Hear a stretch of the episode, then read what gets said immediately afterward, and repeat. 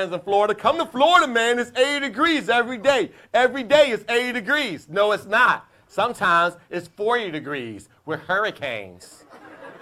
And you name them, and that's stupid.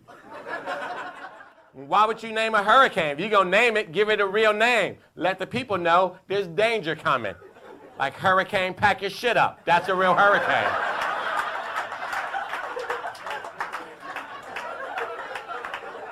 I'm just saying, if hurricane pack your shit up's coming, I know that I need to be elsewhere. If you drown with hurricane pack your shit up's coming, you're an idiot. You deserve to drown. I'm not sorry at all watching CNN laughing. Ha ha! Get him, Hurricane, get him. I didn't know. I didn't know. How did you not know? It's Hurricane pack your shit up.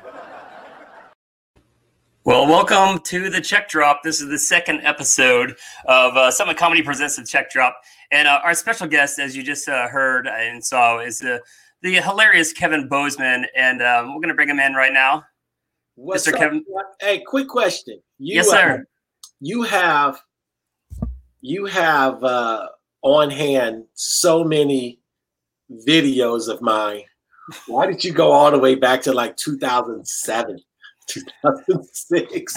Is that is that really you're like ah, you know, his best work is in the mid early 2000s. So I'm gonna go with that one. All right, I will uh, answer that uh, twofold. One is uh, I just love that joke, and you know I, uh, I I've told you for years I, I love that joke. It's timeless. It's just it's uh, definitely one. It's uh, one of your greatest hits. I don't know if you still do it in your regular act or not, but uh, and uh, two uh, specifically for um, uh, I feel like that is one that won't get yanked down off of the uh, off of the interwebs um, as far as copyright protection. Um. I was gonna throw up one of your newer uh, dry bar sets that uh, are equally as amazing, but um, you know, uh, you know, second episode in, I didn't feel like uh, something getting yanked down. You know, so I'm thinking ahead. I'm thinking long term and Yeah, yeah. professional. So that's uh, kind of why I went that route. You, So, you do have a better filter than I do. a filter Yes. uh, as, You as have in- a better filter. Like you can feel, you know, to think ahead of stuff. Where I'm just like, well, just trust me, it'll work out. trust me. Hey, we we got we got to do this shot college showcase. What are you doing? I don't know. Just trust it, Chuck. It'll work out. How many times have you and I gotten in trouble by me uh, listening to "Trust Me, Chuck"? Listen, I don't. I would Well, I wait, don't know what rephrase that. How many times have I gotten in trouble with that phrase? It's you got in trouble just because you knew that we get in trouble. That's what we do. And that's do. That is valid, but you know what? Um, out of all the times that you and I have hung out, um, I think only I was trying to think of this today. There was one time that alcohol wasn't involved, and um, at least on your end, um, at one time you visited me at a brewery in um, in Chicago. I was in for, I guess about three or four years ago. For Yeah, you Met- were going to a concert. yeah, I went to go see Metallica uh, there, and it was uh, Father's Day Yeah, I, weekend. I still don't know why you didn't invite me to that. Um, yeah, sorry. uh, I didn't think that was your jam. So, uh, and you did not, you did not participate in any um, alcohol that that day, which kind of surprised me. But you did stop by to visit, so that was. I that was did. fun. That's because you were way out the way. And either I don't think I had a show going on, but you were further away than I was comfortable with driving home with. Because as you know, I don't I don't do one. I One don't beverage. people should do one. I don't like those people. Well, why? I don't like those people that got that kind of self-restraint. Because it's just a little dig that they're better than me. And who likes that? I don't. Yeah, Like I'm cool. Hold on a second. I'm cool if people are better than me. I just don't like for them to show that they're better than me. oh, I, I'm fully aware of this. We all got our strengths and weaknesses, Chuck. Absolutely, and yours is in your left hand right now. I think. Is it my strength or my weakness? hey, you pick. so, so what's up with you these days, man? I, uh, I, I know you're doing a couple of different podcasts. Uh, you still doing the Ball Hog podcast? Yeah, I just got back into it because I was like a sports podcast. Okay. You know, it hasn't really been a lot of sports. And then I still got, I mean, it wasn't just sports. It was, I, you know, I talk about gambling, I talk about social, political issues. But I was just like, you know, without sports as like the base, it was hard to get into it. But so much stuff is going on nowadays that I just started podcasting again because people are asking me, you know, when you gonna bring the podcast back? You gonna bring it back? And then I have a section on my podcast called the Give and Go where people can uh, ask me questions. And then that started stockpiling. So I was like, all right, I'll bust, I'll dust it off for a little bit and see where it goes. Yeah. And then, uh, you know, I mean, I think it's still an adjustment, man. We're just adjusting. Like I, I haven't felt. I can tell you that I haven't felt really funny of of late. Not because nothing's funny to me. Do you try to be funny on the podcast, or uh, or is it just strictly just you know Q and A? No, I try to be. I try to be funny. Okay. I try to be informative and and throw zingers in there, but I'll go through stretches where I'm not. But I, you know, I when I get content like that, it's easy for me to freelance funny, but I'm saying just sitting down with pen and pad, cranking out jokes funny. That's been hard.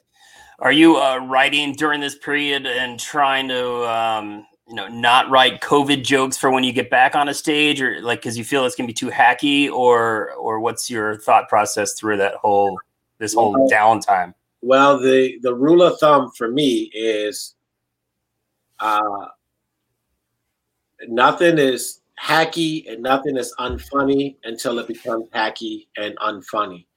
So I just tell, as I tell anybody, if you're going to talk about popular topics, then it has to be the most original popular topic because everyone is talking about it. So the best way to write from that standpoint is to write what it is that you're actually going through because that what makes it the most organic and the most non-hacky because you're actually going through it as opposed to being general. You got to be more specific if you're talking about corona as opposed to like how it's directly affecting you. And then you judge it against what everybody else is writing. And that's when you decide whether or not you would keep it. All of that being said, nope.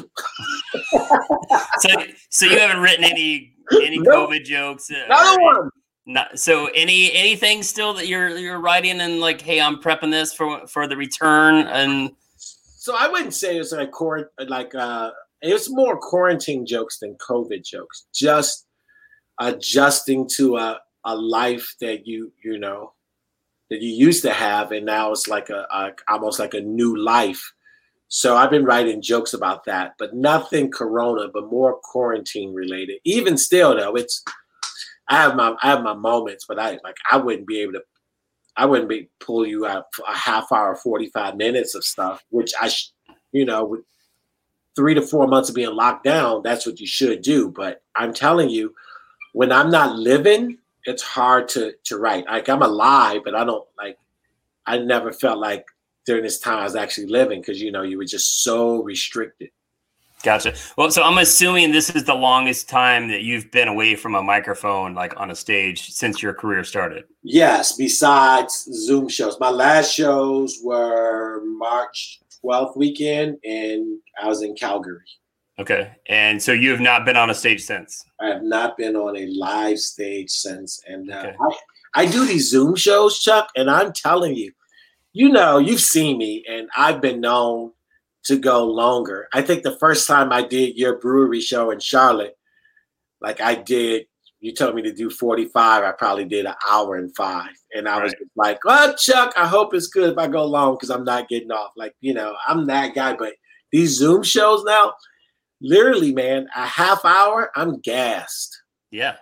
Because so- it's you speaking. Like, I don't, like a lot of my shows, I don't even have people I can see, let alone hear. I'm just speaking into a blank computer for 30 minutes.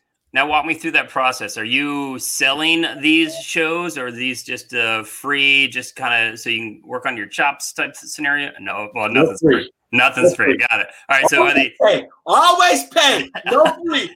is it a donation based scenario, or is it nope. like, hey, it's a ten dollar hard ticket for you? I've done one of those for a friend and I did a fundraiser for a comedy club. But all my other shows have just been corporate shows. Okay. So that's what I that's what I prefer. Now, how's the the uh, technology aspect of it? Are they all muted? Um, when it, so that's you, uh, the, that's the trade off that I made. I I tell anybody to ask um, mute your shows unless you don't want to do material, unless you want that that kind of uh, uh, question mark of what's going to happen during the show, then by all means unmute it because funny shit can happen. But I just want to do jokes, and I kind of do like a best of Kevin Bozeman almost. And so I just want to do jokes. So I have them mute so I don't hear anyone laughing. But I also don't hear dogs barking. I don't hear conversation. I don't hear drinks spilling. So that's the fair trade off. And I can look and see if they're laughing. But like I said, the problem is my last couple of shows is I haven't even been able to see anyone. So, so you just see all the names in the void and like no. a Zoom. You don't even see that. You can't even like call on Bill Smith and go, "Hey, nope. what do you think of that one, Bill?" I see myself speaking, and then there's a chat, and sometimes I'll make you know people can chat. I'll be like, and I, you know, I'm so ridiculous. I'll stop right in the middle of my set, be like, I'm just giving you guys a chance because I feel like I'm killing and you guys are laughing really hard. And I want you to get it together. And they can be hating me. But then I'll people will start saying stuff on chat like, We're here, we're with you. And I'm like, all right, cool. I just needed something to give me that boost, but I don't. Yeah, but that's a it's a good it's like a, it makes you go back to your basics for fundamentals of comedy skill. Is your timing right? Are you saying the jokes? Are you articulate? Like, are right. you, you know what I'm saying? All of those things. Count. Are you do you just like pause, like you said, uh, to kind of to catch up? Like, do you pause and just? I would, I would almost feel like if I was a comic, like every after every five minutes, just I would almost just say, all right, you know what, we're gonna pause for some laughter, and just un unmute everybody just so I can get a little bit of self esteem. Yeah, except and that I'm never, except that I'm never running it. I'm always on at the uh, corporation's disposal. So I did one for recently for BMO Harris Bank, and the guy was in Tucson, Arizona, and me being Chicago, and he ran everything, and then. I slowly saw like I was like, okay, it's a nice turnout because it was like BMO Harris, like their national branch, and so everybody from all over the country. But then all of a sudden, I just saw all the faces just start disappearing and all oh, the it was just me. And he was like, all right. And the host who brought me up, and then he disappeared. And I was like, okie doke. I love I love that you, I love that you just referenced the host that just brought you up on stage for uh, I know, right? Introduce me, I should say. Oh, I missed that.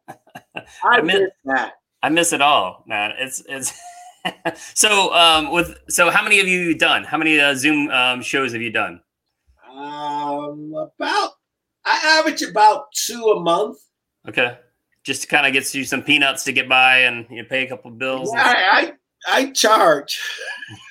no, of course. I mean, yeah, I, charge a, I try to charge a good rate. Like, I yeah. because I, I do I do put maximum effort in, and no matter. I always tell people this: is you can say that it's um you know like you know even when we were doing live shows and people like oh it's just one night. Why are you charging so much? Because this one night requires me to rearrange my whole week.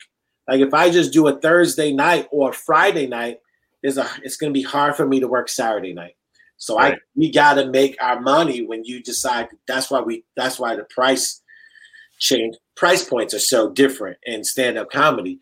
But if you book me for the zoom show i'm all in on your zoom show. I, I go on your website i do research on your website i try to write jokes specific to you and your business. So yeah i i charge but it's still so yeah but i, I you know i try to do two two a month and it's it's a decent income but it's not like being on on the stage. Right. You know. Do they have uh, cleanliness uh, content restrictions? All my shows have been clean. Okay. Well, you did. I keep telling you, Chuck, that's my magic trick. Well, you did just say 25, 30 minute shows. So most want like an hour. So. Uh, well, I no. See, I keep it at I keep it at 30 if it's just me. Like a lot of times, I'll do like their happy hour. So they'll have a meeting. So they'll have a meeting from one to two, and then they'll bring me in at two o'clock to do the 230. And then they encourage people to have drinks and everything, which is right up my alley. Uh, well, yeah. Uh, um, but yeah, so I, I keep telling I I'm funnier, and I stand by this. And there's some amazing clean comics, but I'm funnier working clean than most people who make a living working clean. You know, and you know what? I could probably vouch for that. I mean, if anybody is out there has never heard of Kevin Bozeman, uh, you can go uh, download his uh, Dry Bar comedy special, which is 100% clean. That's a it's a Mormon-based company based out of Utah that uh, that uh, has been uh, showcasing clean comedians um, doing a full 40 45 minute set and then recently they switched over to like 20 minute sets for some of the uh i think they ran out of clean comics so they had to switch, yeah. switching over to the 20 minutes that was i think that's the game but and i'm not like you work clean or you work dirty i you have to work however you want to work and deal with the repercussions of that but like i think there's a reason why you have to say if anyone's ever heard of Kevin Bozeman, like I think when you're like a jack of all trades, you're kind of like a master in none. So you don't really build a fan base. So like when I got all of this dry bar heat, people were coming out to see me and they were like, Oh, he's not working clean at all. And I like sometimes I work clean, but I always try to work funny. And then that's the thing, you know. Do you feel that's hurt you or helped you as far as uh, all right? Uh, two sided question: Has it helped you? Has dry bar comedy helped your uh, uh, your ticket price or your scalability for uh, you coming out to see you? And on the back end, if it has, how has that hurt you? If you have, you know, not bait and switch them per se, but if just what, what yeah, they what they saw on dry bar might not be exactly what they see in the clubs. Right. You just kind of answered it. Like uh, it has opened up more doors. Uh, I've gotten a lot of work from it, but in some ways it can pigeonhole you. And that's why I always now put when I promoted my shows, like make sure you look at what the show's rated. Don't just go Kevin Bozeman dry bar. He's going to be clean. Look at what the sh- the comedy club, the comedy club raced the show, RPG and G. Do if they still do that, that, though? That helps. Do they still do that though? I mean, because I mean, I mean, I, I look at people's uh, websites all the time, and I rarely see an actual rating per scale. Like you know, I think the clubs, more the southern clubs do. Okay. More the southern clubs do put the rating scales. You think maybe they've just been burned too many times and now they just kind of feel like they have to just for that reason? Yo, that's a good question. I think it's. I don't know if there's any eh, one answer. I think it might just be a train of thought, but then it could have been they've been burned. Right, because if I had, if I own a club, I would should have been proactive if I own a comedy club, I feel like I would always put, you know, just that disclaimer. Don't never assume, I guess is the uh the concept. I mean, look how many times people have gone into comedy clubs over the last more so the 10 like last 10, 15 years and come away with just, you know, yelling at the comics or posting something online you know, uh, you know, something comes to mind about um, Daniel Tosh. He had a he came out like some he posted he did a rape joke or whatever, yeah. and I don't remember the, the content right. or the context of that joke, but uh, but the whole concept was like you're at a comedy club. I mean, there's no holds barred. I mean, yeah. so you know, I used to have a rape joke. I think everyone does. I'm not going to ask you to do it here, but no, no, no, no, no, Chuck. This is why I'm here. I'm here to do this stuff. What are you talking about? Don't be ridiculous. I'll tell you. I won't tell you the whole rate. You going to pull it out? Is it another one? Is I, it? Did you do it right after the hurricane bit, like in 2003?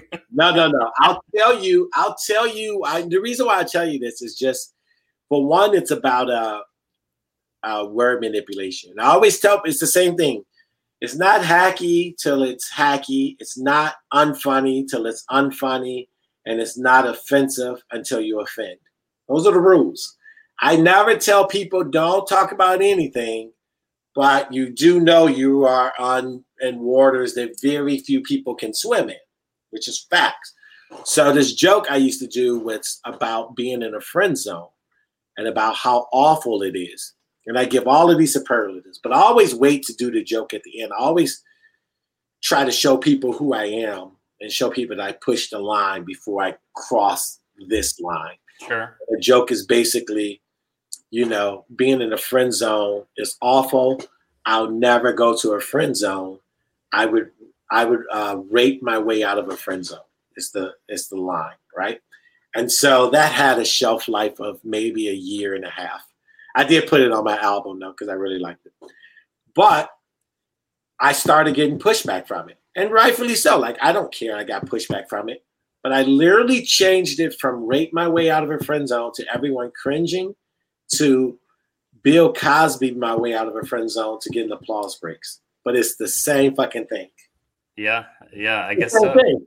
And that's what I'm saying the same thing, but I just put the onus on Cosby when I don't even do the joke anymore. I don't even know if I remember the joke. Like I like it's just a joke that just got like buried in a recess in my brain. But like the joke that I did, like I say, I would Bill Cosby my way out of a friend zone, and then I was getting applause breaks.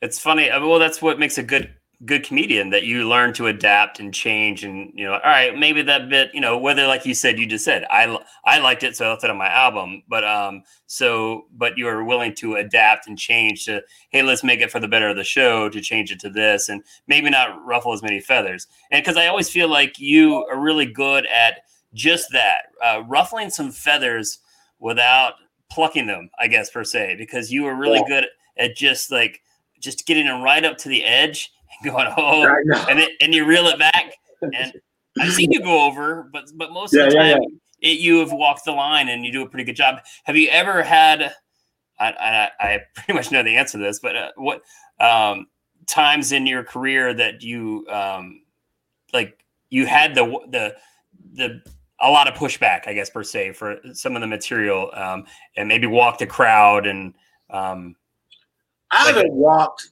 I haven't walked many crowds. I remember that. I think the last one I walked was uh, in Toledo a few years, and I'll tell you. I'll tell you exactly. I'll tell you exactly why I walked.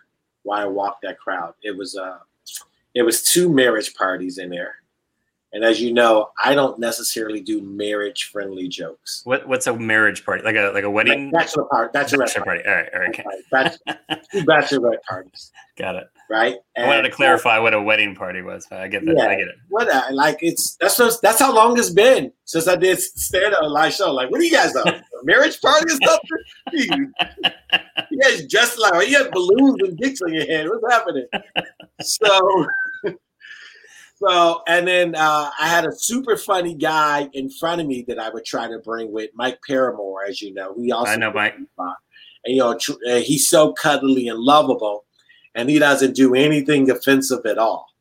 Like it's like you know it's so likable. Everything he does is so likable. And i'm like that until i start saying really dark things. But i don't sometimes i just don't i don't adjust sometimes i'm just like nah fuck it this is what i want to do i'll deal with it but that was like the last time that i actually was walking people because I was just hammering how shitty marriage is. And there was two giant bachelorette parties. And you could just I was just taking them to a bad place. And they eventually all went to the bathroom and never came back. Um, Yeah, if they're there celebrating their impending nuptials and you're bashing it, I, I have to assume that was Right. uh, of course. Uh, but I but I think as far as like pushback, I kind of prefer pushback as opposed to crowds laying down for you. do you think that's a little bit of the, the fanning the flame for you on the on the comedy aspect Ma- makes it a better show for you per se? it makes it a better show for everyone.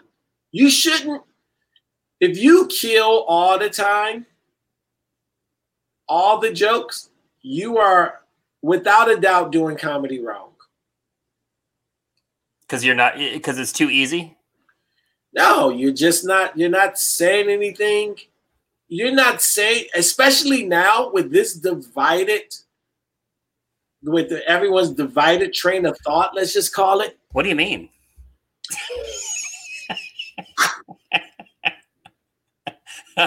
what do you mean? I, I don't I don't watch the news, Kevin. Tell me more. get out. You Tell, tell me more. live your life. What's going on? Did something happen? What I'm saying is, if you with these, you can just Google some shit. You'll figure it out. If you don't ruffle any feathers with this train of thought, that means you are talking about nothing. It's all Taco Bell shit. Yeah. Fast food restaurants. It's all this. It's all safe. And there, once again, there's nothing wrong with safe comedy. There's some great comics out there that I would pay to see. Don't ask me offhand because I can't think of it. Uh, that I would pay to see that are safe. But for me, I like I like to make you squirm. I like to. I just feel like that's my best comedy. So when I get pushback, that's where I feel like I'm at my best, as opposed to a crowd that's saying we're hanging on every word. Tell us when to laugh. We'll laugh. I don't like it. And plus, they always get gassed. Yeah, and I feel like th- for you at least too. It, I mean, in most comics, just to mix it up, it's got to be so boring doing the same shit over and over and over. I mean, how many comics do you know that haven't haven't changed their act in like ten years or or more? Uh, I feel like way less than when I started because um, those people have been kind of pushed out. You think, or maybe gone to the cruise ship market or something? Because I feel those Well, are the ones that come. out of the- they've been pushed out of the venues that I work at. let's Okay. that. The, those are the ones that come to my mind first. And same thing. I, I mean, I, I I book comedians in the cruise ship market, so I'm not knocking them. I just feel like they're, that's kind of where they go. Like, hey, if they don't push any Like that. barriers or any boundaries as far as their content, and I don't know. I don't know if you ever seen Lord of the Rings. I have not. I know I. Said that, but right. Lord of the Rings is, and some of them, they don't. Uh, some of the heroes in Lord of the Rings, they don't actually die, but they don't. They get put on a boat and shipped off to uh, like a distant island where they live their life. That's how those comics are artists doing cruise ships. It's Carnival. Island. Right? They just get shipped off. Like, look, you had a great run. We're not killing you off. You still get to work. You still get to make money, Right. but no one can ever see you. yeah. And, and up And until there's nothing wrong with that. It's a good run. You found an act that'll make you money, but you know, as far as chasing dreams and shit, nope. Just stack them checks up, yo. Yeah, but and up until March 13th, that was a lucrative business. I mean, now look at the cruise ship market. I mean, I just saw. Did you see like a couple of weeks ago that the cruise ship just came back from like months at at sea? I uh, I did not hear that. I knew at one time that a lot of them were being kind of just just floating around in limbo. Um, so was it was it a car? What what cruise line do you? Oh, I have no idea. could you imagine if you were still stuck on there? I mean, like a as an entertainer or whatever. And I did one cruise ship. I wanted to see what it was like. I did a, a Soul Train cruise back in January. okay, I do remember that. I did a Soul Train cruise, and the best thing about the Soul Train cruise is it's not gonna be a shock to you. Is that alcohol. I discovered that Caribbean rum is my favorite thing. Oh my god, Chuck, you and I have got to get drunk on real Caribbean rum, not that Bacardi. I'm talking like Bacardi that you never heard of. It's like, why is Bacardi forty dollars a bottle? Like this is so so freaking good. And why does it come in 2.5 liters? It's so odd. Exactly, right? so, but I'm telling you, the cruise ship itself was fun. But I was taking the weirdest Dairy Queen shits I've ever taken in my life eating that food. I had just stopped eating there and was just eating protein bars. Were you eating too much or just the content of that food, which is kind of food, man. There's so I don't. I'm not a fan of buffets to begin with anymore, but I'm definitely not a fan of buffets. So I was just by the end of the of the run, I was just trying to eat peanut butter sandwiches because it was just like. But the experience itself is good, and I was on there. I was performing with legends of Soul Train that I had thought was dead, and I was like, "Oh shit, they're alive!" It was I'm like, oh my god! I performed with you. I thought you was dead. that seems like half of those uh, old school like Motown groups though. Like I, I don't know necessarily know all the the members' names of these bands and such, but I feel like they just keep circling out new people and just still go on the tour with uh whatever that you know the under the umbrella of that name and is there anybody alive from that, that original group type scenario right they got maybe the lead singer or the dude that wrote the songs and then everybody else you don't rec- I like I was War was on there. I don't know if you know remember the band Yeah. War yeah back in 1972. What was it good for? song Cisco Kid was a friend. Remember that song Cisco Kid? Like this was in 72 and they sang that song. That dude killed it. He was so good. or he lip synced it great um, you mentioned uh, earlier uh, mr cosby um, I, I thought of this um, you, you work a lot with uh, Hannibal Buress and uh, uh, Hannibal Buress was kind of kind of thrown into the forefront of the uh, comedy world a few years back when he kind of Unfairly, unfairly. Unfairly thrown into the world Yeah, unfairly thrown into that world. okay uh, why, why do you say unfairly Do you- unfairly because um, if you do a joke, like, hold on, let me take a step back. I say unfairly, I lean unfairly, but I get the nature stand up and I get the nature of who he is. But if I you come see me perform and I do some jokes, and but I'm not doing it like on HBO or Netflix. I'm just doing it for this particular crowd and somebody records it and puts it out there without my consent, I consider it consider it unfair, especially because the information that he uh, attained is there for everyone. Now, uh, I guess if you're not uh, a comedy fan and you're just happening to be listening to this, I mean, uh, it, what year was that? Do you think? they're not a comedy fan, why are they not? Why are they listening Maybe they stumbled across this. fans do you have? Maybe they just stumbled across, stumbled across hashtag podcast and decided to listen. Who knows, Kevin? Come on, play along. So Hannibal Buress uh, um, referenced uh, Bill Cosby and his uh, allegations kind of before it was well known. I would safe to assume is that the before it was well known, he brought it to the mass, but people in circles knew.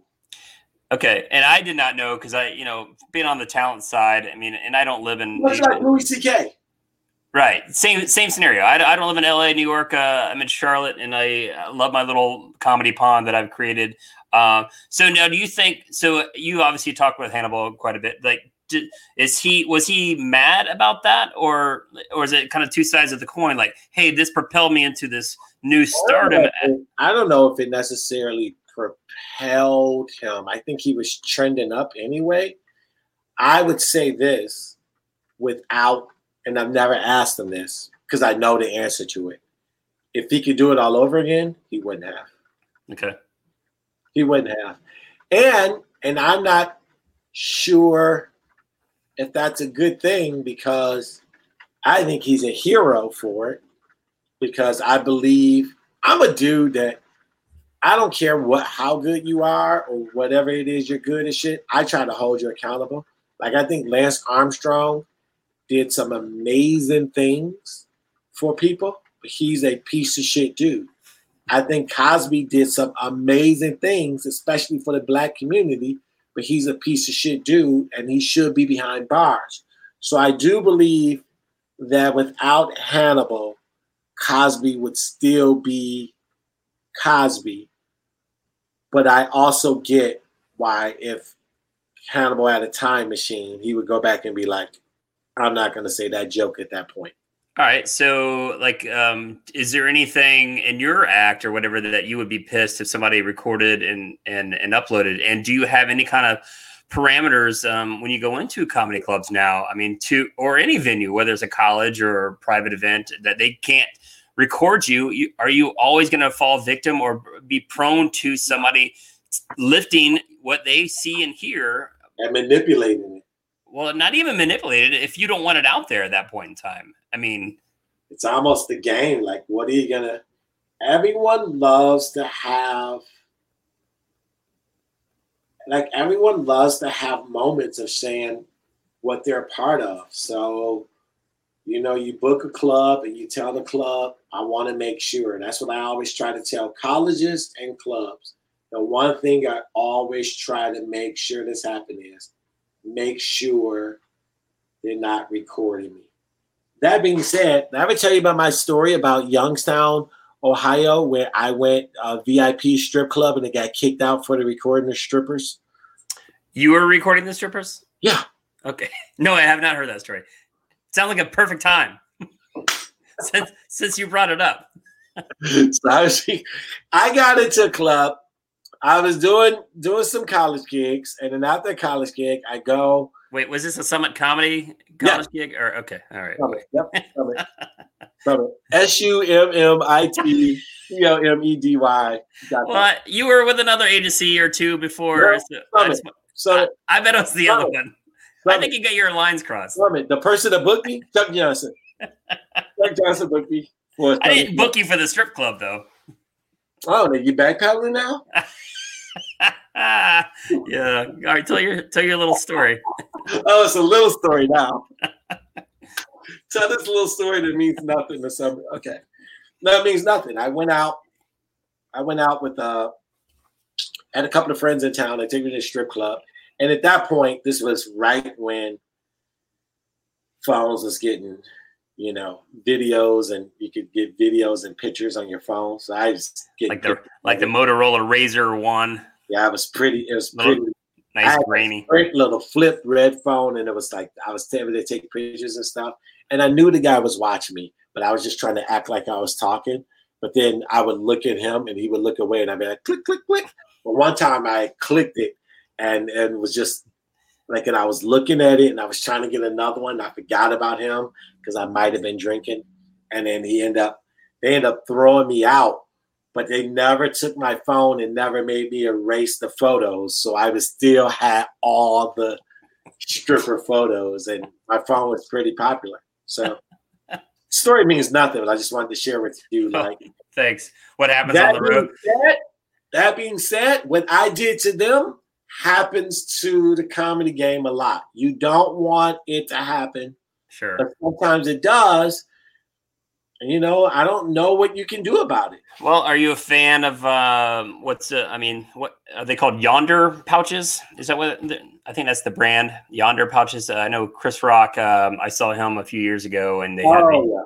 the Yondr pouch where you put your cell phone in and it locks, and yeah. you literally cannot. You can bring your cell phone inside with the pouch, but if you need to make a phone call, you have to leave, and then they it's basically a, a magnet that would be something that clubs need to invest in and that would be something that only a club would invest in. That would be something that the madisons the minneapolis the you know the comedy club on state in madison the right. comedy club the uh the improvs that would be something that they would have to invest in.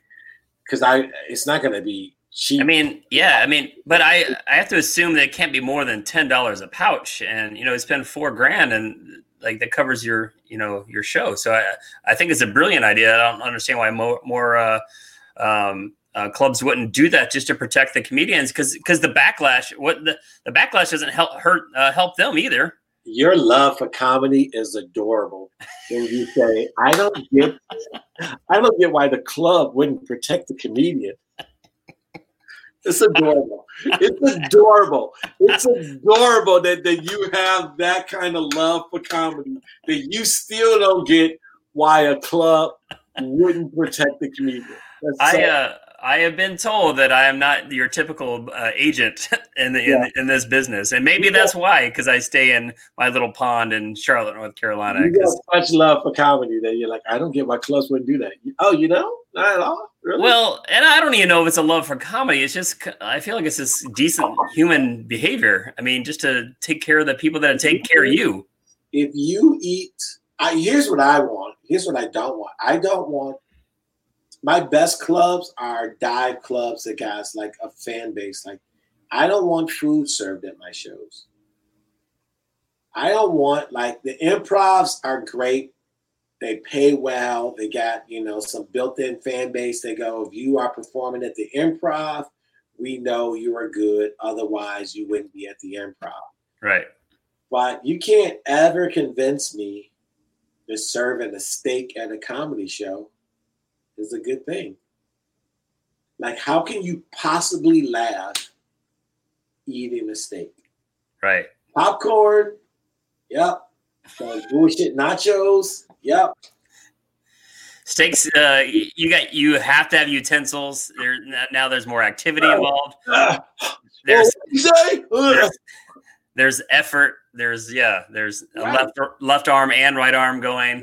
Uh, you fool! Uh, is, uh, what's he saying? Like it's such a distraction point. So who do you uh, like? Obviously, you work all over the country and even uh, outside of the country. What uh, what is your favorite comedy club in the country? Oh, that's easy. Comedy Club on State, Madison. You've been there. Yep, Madison, Wisconsin. Yeah, they're doing it now. They actually, I think they're making it a 400, 450 seater now. Nice. And um, yeah, I've been there um, a few times, and I I really um, you know what I took away from the that place. Um, I mean, I mean, been a, a million comedy clubs, but one, I mean, they really treated their staff really well. I mean, and they um, I remember me and Melissa Beer went to that, and they had a really cool intro. Like it, it just felt like they went over the rules like in a com- comedic way, but obviously got the point across of saying like, "Hey, this is our show, and you're just here visiting, so don't screw it up." So Here, here's the thing: if you, this is true for stand up. This is true for you, the agent. It's true for comedy club. It's true for all levels of the stand up business. The agents, the the comics, the club owners, the staff, if you care about the product and truly invest in the product, the money will take care of itself. But so many people are in the business where they only think about the money as opposed to the product. But if you if you knock out the product, the money will take care of itself. So many people are always just like that's why they skimp. That's why they try to bring in bullshit uh, acts, and that's why they're paper in the room all the time. If you just treat everyone the way you want to be treated, you can train an audience into being an audience that that just learns to appreciate good comedy because you know that the club is a well-run club and they don't want to put shit out there because they care. Just like we're talking about you. You care about comedy. Your, your love for comedy is so adorable. That's not my no, no. I'm not talking about my love. I I love that I love the art of performing, which is why I love the art of performing, which is why I get make a living off of it because I love the art of performing and I don't take it for granted. But it's the same thing. You love the art of stand up and you don't think like you uh, have you not passed on people that that would have made you money but you didn't like what their act Oh, all the time. I mean, um, yeah, exactly. I mean, but it's uh, there's so many spokes to the comedy wheel. I always say that you know the like the five C's of comedy is uh, literally the clubs, colleges, corporate events, cruise ships, and churches. Is kind of makes up the most of the uh, the comedy wheel as far as making money. And not every comedian can do all five spokes of the comedy wheel. So I mean, I I remember like Roy Wood Jr. was one that I, I always knew that like oh man like it happened. Like you could book him on one night at a club, the next day at a college, the next day at a corporate, and like yeah, the money it fluctuated and such. But like he he and many other comedians could do that, and but yeah. not everybody could. So I always kind of kind of coach you know up and coming comedians, and not to say like hey you know if if you work edgy, that, that's great. I'm not going to con- condone that. I mean, that's that's your avenue, but your avenue is going to be limited probably just to clubs here's the thing though. You can tell people is you can work edgy. You're not gonna you're not gonna hold their hand. They have to know when to dial it down.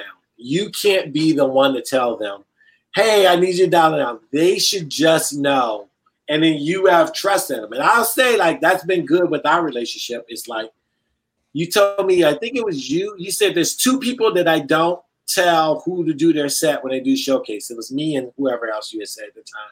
You go, you do your showcase and you trust that I'll figure it out or know what what to do because right. like that's part of it. No, because you, I mean, because because you've done it so long and you're seasoned and like right. I, th- I think if you, if I put too much input into somebody's brain and I think it might mess up the process and the the beauty of what your art form and what but some do need that guidance and um so I, and, and some that's ask for it. Some And- and, right. so should ask for it. But yeah, some people who hands you have to hold, but some you you just you know they figure it out. and that's what I feel like a good agent does. I mean, instead, I mean, I've been doing this so long. I've seen so many agents that just stick somebody up on stage and say, "Good luck." I mean, and just that. I we're all here to make money. I mean, you, you, on both sides of the fence. So I did. Oh gosh, what I do for you last year? Fifty colleges, maybe. I did a lot for you. I did thirty over thirty. 50 might be too much, but it seems like 50 when you're doing colleges. I know Right. it's over 30. And we would go through them. You'd be like, yep. And then you'll be like, hey, this didn't, you got a grade that wasn't so good. I'd be like, I can tell you what college, no need. I know what happened. Let's just keep going. I know why I sucked. I know. And you'd be like, all right, cool. because sometimes there is a wrist slap afterwards. You know, it happens. I'm a, I I am an eternal envelope pusher, I believe, and sometimes that's the game. though. like I'm not even mad at the game because I know that that's the game. The game is not to offend the people that seemingly look like all they look like is they want to be offended. Right. if you it seems like they're looking to be offended and the game is not to offend them. Now if i did know the game then i would be angry because i'd be like holy shit my people. But i know the game and i still think my goal is to make them laugh. So that's why i'm good with pushback and you're good at it. Hey, I got a question. I just uh, threw up uh, um, your Instagram and your Twitter. Uh, your Instagram is Kevin Bozeman one, and your Twitter is Kevin Bozeman. Who's uh, Kevin Bozeman? Who who stole your account? my account? punk ass kid took kevin bozeman What's that? my punk ass kid took kevin bozeman Oh, kevin bozeman won is he using it or is he just holding it as ransom from That's you? Oh, that son of a bitch. No, he didn't even use it. He's like King Rose. He's no. That's uh, that's uh, the one upper on dad. He's. I mean, I was like, why would you? Why would you think that you could take? Well, if you really wanted it, you would have had it. Oh, that's that's so funny. Oh, are your kids funny? Do you think they're funny? Uh, my. Yeah, one of them is, is funny. He's got a dry sense of humor. Uh, here's what bothers me about my kids: they're horrible storytellers. Like, how can you be A Bozeman and and, and, and stumble through a story. tell me stories is just like this is uh where you going wrap it up can we get to the point yeah they're horrible storytellers but for like one liner and zingers they're they're pretty good at that they're pretty they- good they're, good uh, storytellers You have two boys. Well, you have three boys now, right? Uh, your oldest are, I think, the same age as mine. Uh, what, eighteen and fifteen? 17 and 15 Yeah, yeah. So, uh, 18 and 16 17 15 2 is your uh, oldest uh, going to be a senior in high school? you'll be a senior so Okay. Because Yeah, Austin's we've my been going looking for schools and stuff because he's, you know, he's in athletics and everything. And I don't, I would like to say they're going to have seasons, but every time you look when they have, like, you know, they just put 25 Clemson players in quarantine right. because they were all trying to practice, like in Alabama, University of Alabama, University of Houston. So I don't know, even if they said we didn't have anybody in the stands, which I don't know how anybody in the stands can quarantine football players anyway if you just socially distance them. But I just don't. I'm I'm really worried that his senior year is going to not be because he loves school, but my middle my middle child is is like I can live like this the rest of my life Right. But he's not learning anything. and he's good with that. Well, my oldest is going to college in the fall. So, Does he, as he, what school? uh, Appalachian State. Ah, Appalachian State, yeah. That's where me and my wife went too. So, oh, right. It's almost like we're going back to school. We're all excited, and uh, but he's more like, "Hey, what the hell is up with this, you know, COVID shit?" So, uh, so yeah, so it, it's I'm really curious, but ultimately, I mean, plus the the aspect of my career that fifty percent of uh, Summit Comedy's business comes from the college market. It's uh, it's scary uh, to know whether or not uh, that's going to happen, and And I feel though, and I mentioned this uh, last week that, uh, um, I, but these these uh, companies are they're businesses. They're gonna want to push people in there as as quickly as possible. Is and because they have to make money. So all the high water, they'll take their risk eventually and take their risk. I would say like you just have to find. There's a lot of people, you know. Remember when early on during the coronavirus, there was people so pissed off because they couldn't get their hair did, and I was just like, I'm not even telling you that you're wrong, but I'm saying that there's two groups of people. There's people that realize some shit's not important, and there's other people that don't realize that, that, that everything's important to them. And I'm not even saying that they're wrong. I fall into the category of some shit's just not important. Right, like your beard, uh, just let it let it grow out, and you know. Yeah. My beard looks like uh, I'm an African American professor of like a studies, like African American studies professor, like yeah, at a I community can, at a community college show. Yeah, I can see that. Well, but you are a college professor. Does it, you can uh, mention that? I guess. Yeah, are you still doing that gig next fall? Yeah, I, te- I actually took a sec. I actually taught a second class of stand up comedy. It's an advanced stand up comedy where so I teach stand up comedy at DePaul University and then advanced stand up comedy at DePaul University. Nice. I it's like- really is great. I'm what? telling you, it's great. People say you can't teach comedy, and I agree. And I tell them that. I go, if you're not funny, you're not going to leave here funny. I tell them that right up front. I go, if you think I'm going to teach you how to be funny, I cannot teach you how to be funny. It's a character trait. It's just I can't. What it's I in it's in your blood. What I can teach you is how to be better at, at speaking in front of others. Like, and that's a that's a that's a talent you almost need to have nowadays. You always got to be able to to sell yourself. Right. Worst case scenario, you sell it as a public speaking class, and and that still be beneficial in life. So many people got that as a bucket list, and so many people think that they're funny. Right. So like the classes, the classes. Well, it's just like any kind of entertainment. You know, people think that they're they're a good singer, and then they go on American Idol, and and because everybody in their world has told them that, and then they go on and go, not right. You're you're not. You're not. Yeah, but you but you seen that like how many times? I go. It's one thing to be funny in front of 10, 15 of your best friends that know who you are, know who the people you're talking about, and so they got point of references. Right. different in front of being funny in front of 200 strangers. I've uh, I've started a collection of uh, uh, online links that I get.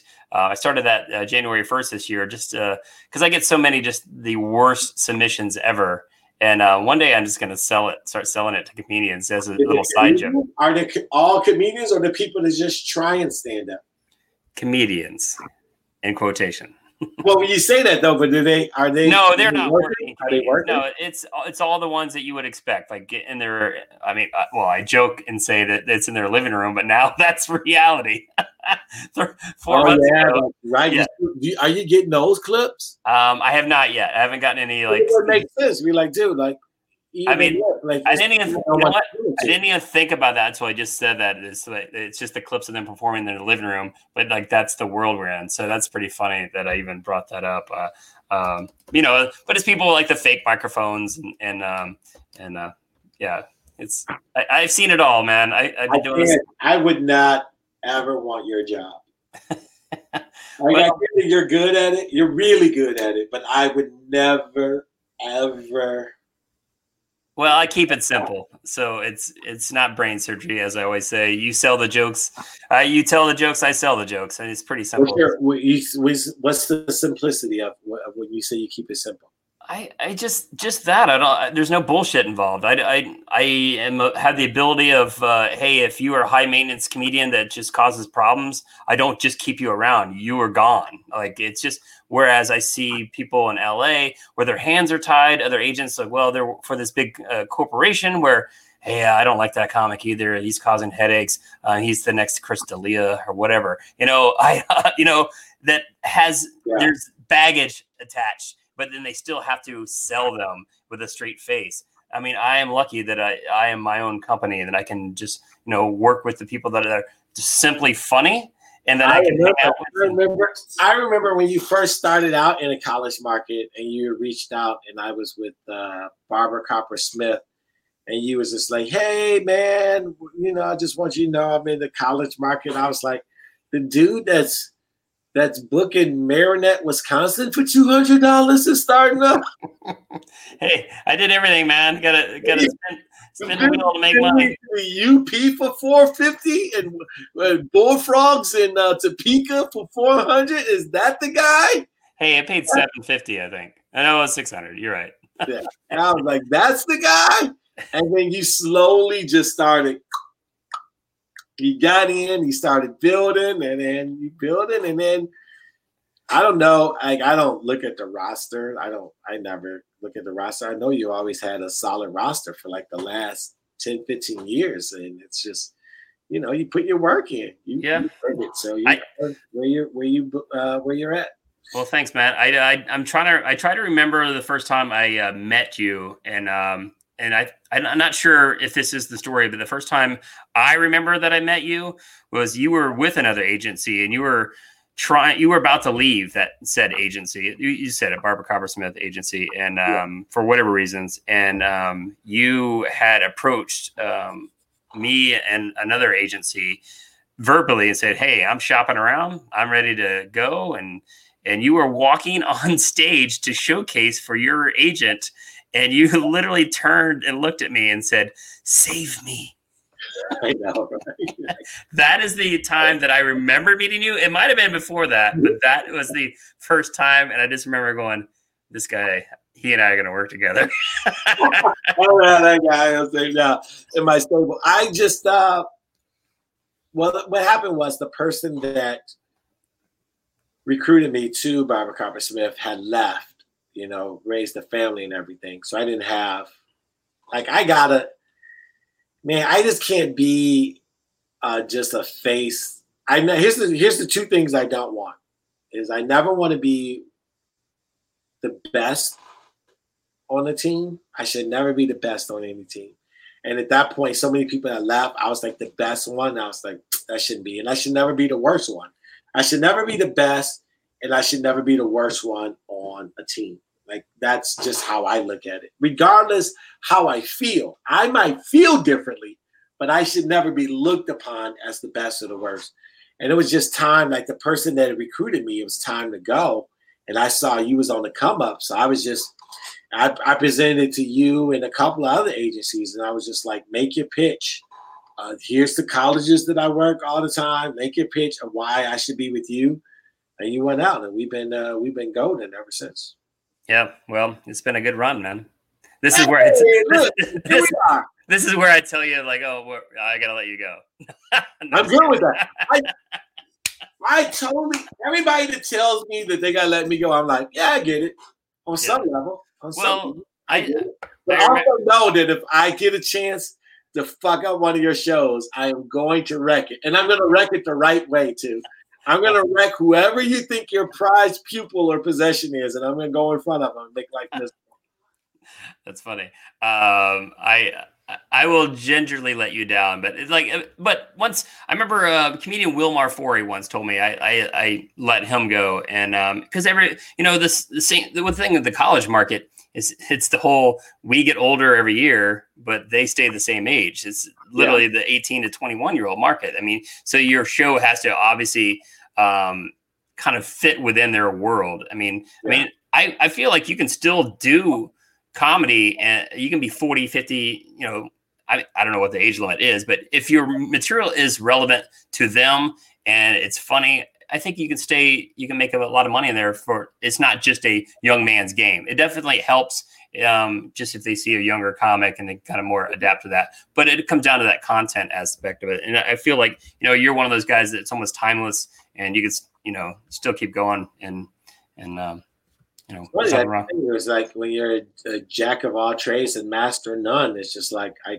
i'll do i'll go anywhere if the if the money is good but then also you know it's hard to build that that specific group of people that wherever you go those group of people are going to come out to see you right? And that's the thing. And then that's how you get to that certain level.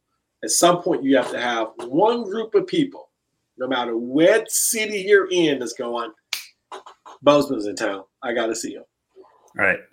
Right? Isn't that? Yeah. I feel like that's the like that, which is why so many people make it, and you go, they're not funny. How did they make it? Doesn't matter if you think they're funny and they make it. They have a certain group demographic that they speak to, and then other people go, oh, I can make money off of that because you already have a built-in audience, as opposed to people thinking, oh, he was really he or she was really funny, and then three weeks later they can't remember who you were.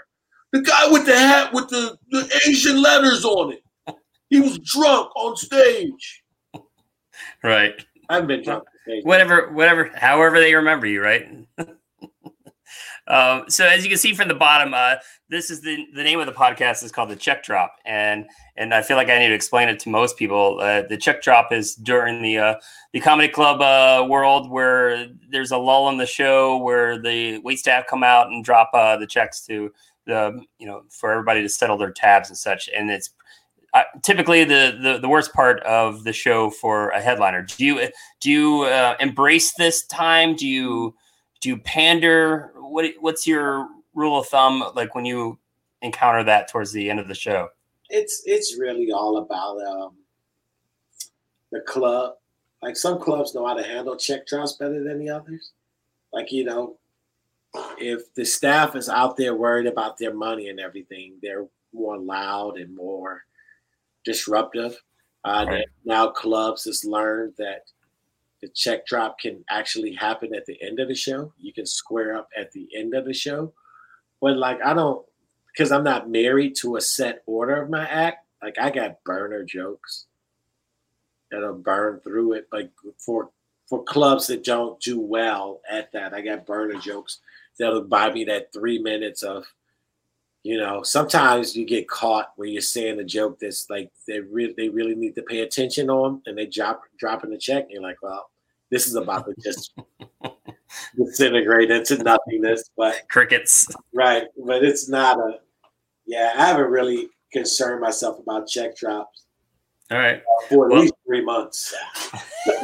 What, so when is the uh, next scheduled date for you that you you want to plug?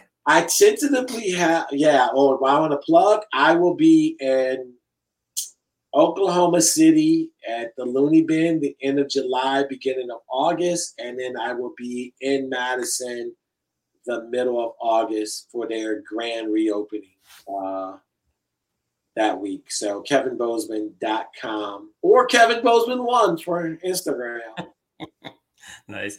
Um, so let's leave this uh, on uh, on a on a high note. Um, I like the concept of many people telling about their worst gig, the worst heckling experience, et cetera, et cetera. I want to flip it and uh, for you. And, and what's the best? Do you have a one gig that you've done? It's like still is the best gig you've ever done, and it's where like you kind of look back and go, man, like if every gig was like this, it's the best. It's just the zenith of your career so far that just reaches out in your mind, I guess. No, so I think all of them at this point in the game, like uh, there's so many great memories from stand up. Obviously, uh, Dry Bar holds a special place because it was like something I've been telling people that I could do, and it was just like that that showing people that trick of working super super. I mean, it's super clean. You got to work. It's not. It's super super clean. And then even then, the jokes I was doing, I got pushed back. And then I found out that they and they later embraced what I was doing, and they started showing my my video as what to do with how to be able to manipulate. Interesting. Right, that was that was a good feeling. But I would say, uh, doing shows at the Chicago Theater meant a lot to me because growing up, we me and my brothers, we would and my friends, we would go to Chicago theater because that area was all worn down, all those theaters in Chicago, and they had like three or four, and they would just run B horror flicks, or you could pay ten dollars and watch five karate movies all day. You can get there at like 10 a.m. and it stayed at like 4 p.m. They just show that. And so we would go to Chicago theater and watch like these B horror movies and C karate movies. and we would be in that theater. And then after they restored it, to get to perform there was a real highlight. And then also just uh, when I headlined Vegas and seeing my face on a strip because I've given them so much fucking money. right? I've given Vegas so much money, and them to be like, "We get what you did for us. Yeah, here's your face on the strip. Here's ten percent of your uh, of your loss. Uh, yeah, not even ten percent, but like just that, like having that. I would say, Dry Bar, um, performing the Chicago Theater, and then uh, having my face on the strip in Vegas at the MGM were offhand are three of my biggest highlights of just like but I also think about, you know, when you first get the your first headlining gig, you think about that. Like you, oh, my name right there. Right. That's my name. And most of the time, you know, when you're headlining, you're you're the closer. You're not the headliner. There's a difference between closing. I think there's a difference between closing and headlining. I believe so too. Right? There's a Yeah. person that goes last, and then there's a person that people come out to see. Right. And I think that's the difference. And so, so my closing was, was like uh, pretty good. Like, oh, right, I, I got there, so that was good because it was all gravy. Like I never had dreams of doing the stand up. It was just something that I stumbled onto and realized that I had a knack for, and I just you know cranked it out, Holmes. Well, you're pretty damn good at it, man. Thank you, man. I appreciate it. Thank you. Well, Thank I guess that's a good enough. a quick hour. I know, right? It's uh it's crazy. Uh, like I my my thought was uh just kind of roll around 45 50 minutes every time cuz like a headliner set and you drop the check and like man, I could talk to you for 3 4 hours easily. No, So we had so many. We didn't even go into the times when you've been. well, well this premises. this is this is why we uh will do this one and then in like uh 6 9 months I'll throw you back on. So we'll just we'll just pick up right where we left off, Yeah, might still be uh, hosed up. Let me ask you this before you go. What do you think? Do you think we're about coming back with stand up? What's your honest assessment? Yes, but it'll be a slow trickle. Slow trickle. I Like, uh do you mean? Do you- with clubs, you mean they're all open and they'll all together all together everything is going to be a slow trickle i've got a corporate gig tonight a live in like person mike Speenberg's doing a gig for me tonight in austin texas for a corporate like it's a small gig it's only like 12 people but um, still it's a live gig so i i think that you know it will slowly come back um, the uh, the strong will survive there will be many that don't last i mean that's kind of you know, comedians won't be comedians anymore. Club owners won't be club owners anymore, and it's unfortunate. so that's you- we're still trending downward.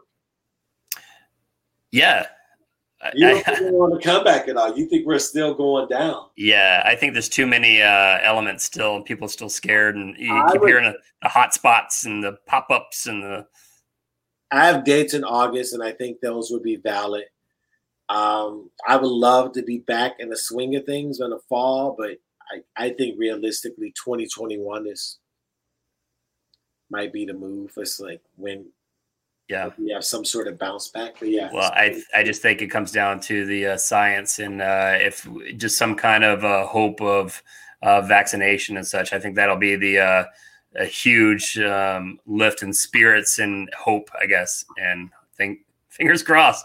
I mean, because this is you know I, this is pretty much all I know. I know. Right? I'm not good at anything else. I I don't know think. other things, but I don't want to make a living off of it. Right. Absolutely. For Well. Kevin, Kevin, man, I love you, and I appreciate Thank you coming man. on Yeah, here, and and um, we'll uh, see you on the flip side. Anything else you want to plug? No, I mean I got happy hour on my on YouTube, Kevin Bose, YouTube the Kevin Bozeman, where I uh, drink with my friends to catch up with them, and then uh, you know my podcast, the Ball Hog Podcast, and hopefully wherever your your peeps are that's supporting this show can go to kevinbozeman.com and hopefully I'll be live soon at a comedy stage near them. Perfect. And anybody out there listening needs a comedian, summitcomedy.com. You can follow us at, uh, at Summit Comedy pretty much anywhere. And uh, now we're on. Shave and color this beard if you need. there you go. Kevin uh, will adapt anything to your event. And uh, yeah, we're on all the uh, podcasts, uh, you know, Spotify, uh, pretty much all the platforms and such. Uh, we got there pretty quickly in the last week. So, so yeah. So uh, kudos to you, man. And um, stay safe and uh, tell the family hello, and we'll see you on the flip side. All right, homie. All right, later.